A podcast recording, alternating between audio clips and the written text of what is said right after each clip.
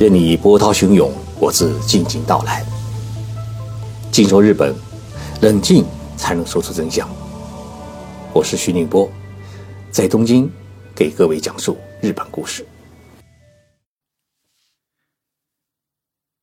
各位听众朋友好，今天是四月三号，我们中国啊已经开始了清明假期，但是呢，日本现在啊已经开始陷入一种恐慌，因为。第四波的新冠病毒疫情已经来袭。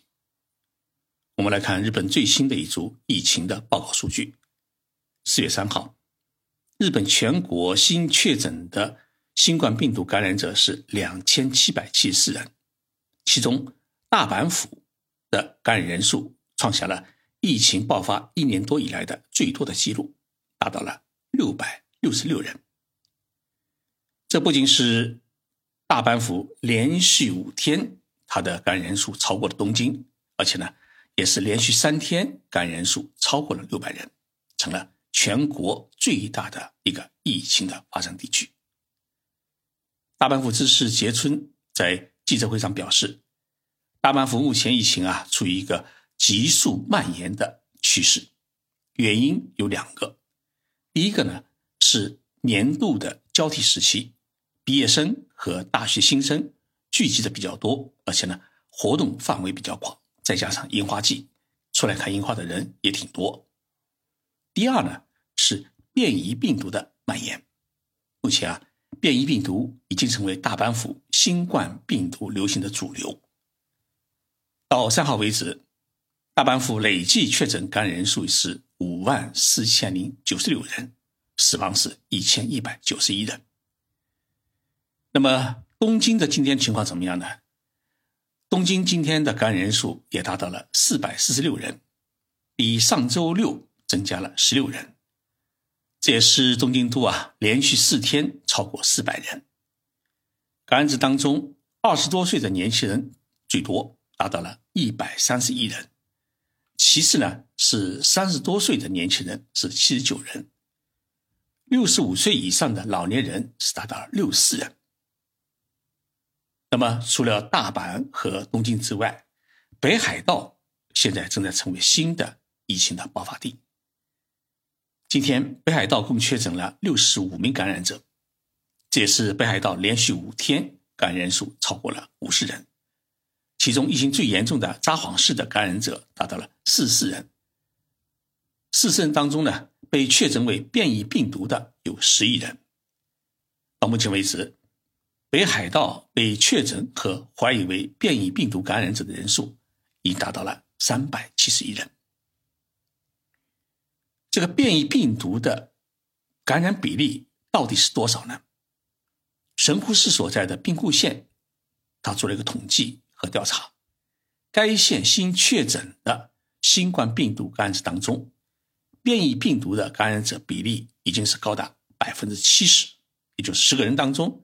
七个人是变异病毒的感染者，而冈山县则宣布，变异病毒感染者比例已经是高达百分之八十。这说明什么问题呢？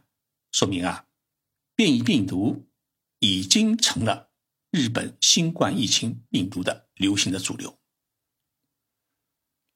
通常我们所说的变异病毒啊，指的是英国变异病毒、巴西变异病毒和南非变异病毒。但是，东京都政府已经宣布，东京发现了新的变异病毒。这种变异毒呢，是一种完全崭新的变异病毒，传播力是极强。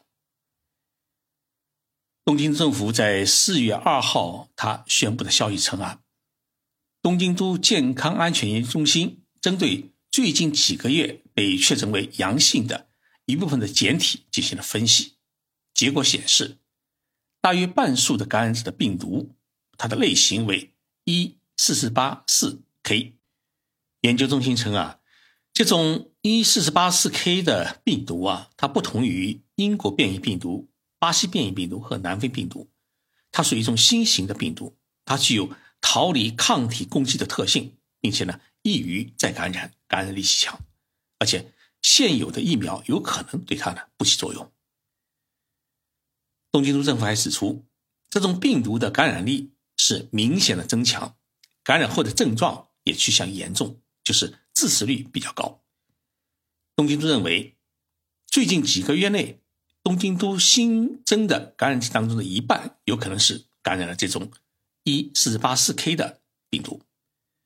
那么，在征求专家意见的基础上面啊，东京政府啊将会在下周来公布详细的这种新病毒的研究成果。为了遏制变异病毒的蔓延啊，日本政府它也采取措施，譬如从五号开始，在大阪府、兵库县、宫城县实施为期一个月的防止疫情蔓延的重点措施。但是呢，如今啊，正是日本列岛的樱花季，外出聚集人员是众多，而且变异病毒的感染力极强，因此，是否能够控制疫情的进一步蔓延？目前还是个未知数。日本政府的专家委员会会长尾生茂在众议院的厚生劳动委员会上面，他做了一个表示。他说啊，变异病毒比已有的病毒的传染力更强，这一点已经毫无疑问。那么从大阪府的疫情来看，它已经接近了疫情四级的标准，就是符合实施紧急状态的标准，医疗负担也逐步加重。那么，考虑到春假的影响啊，以及呃年轻人的活动是日趋活跃，所以感染病毒的可能性在不断的增加，而且疫情急速扩大的趋势已经不可避免。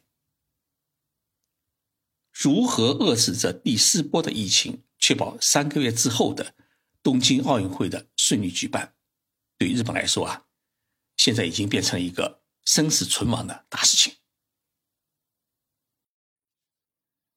日本自从去年中旬发生第一例的呃新冠病毒感染者以来啊，一直到现在，也就是说整整一年零三个月，日本的疫情其实没有中断过。面对日本没完没了的疫情，不少听众朋友啊给我提了个问题，说：“徐先生，日本的医学那么发达，他为啥研究不出新冠疫苗呢？”其实啊，对这个问题我一直也没搞懂。为了搞清这个问题的原委，我去请教了国立日本医疗研究开发机构的两位认识的研究员，请他们啊帮我一起分析。两位专家总结了三大原因，我觉得挺有道理，我说给大家听一听。第一个原因呢，他们认为是因为日本的制药企业曾经遭受过非典疫苗的伤害，所以呢，从一开始积极性就不高。大家知道，二零零三年，我们中国的部分城市爆发了非典疫情。那么，日本几家著名的制药企业呢，是立即着手开始了疫苗的研发。但结果呢，非典并没有传染到日本，同时呢，也没有在全世界蔓延开来。等日本药企啊开始进行临床试验时，疫情已经基本平息。结果呢，是竹篮子打水啊，一场空，白忙活了一场。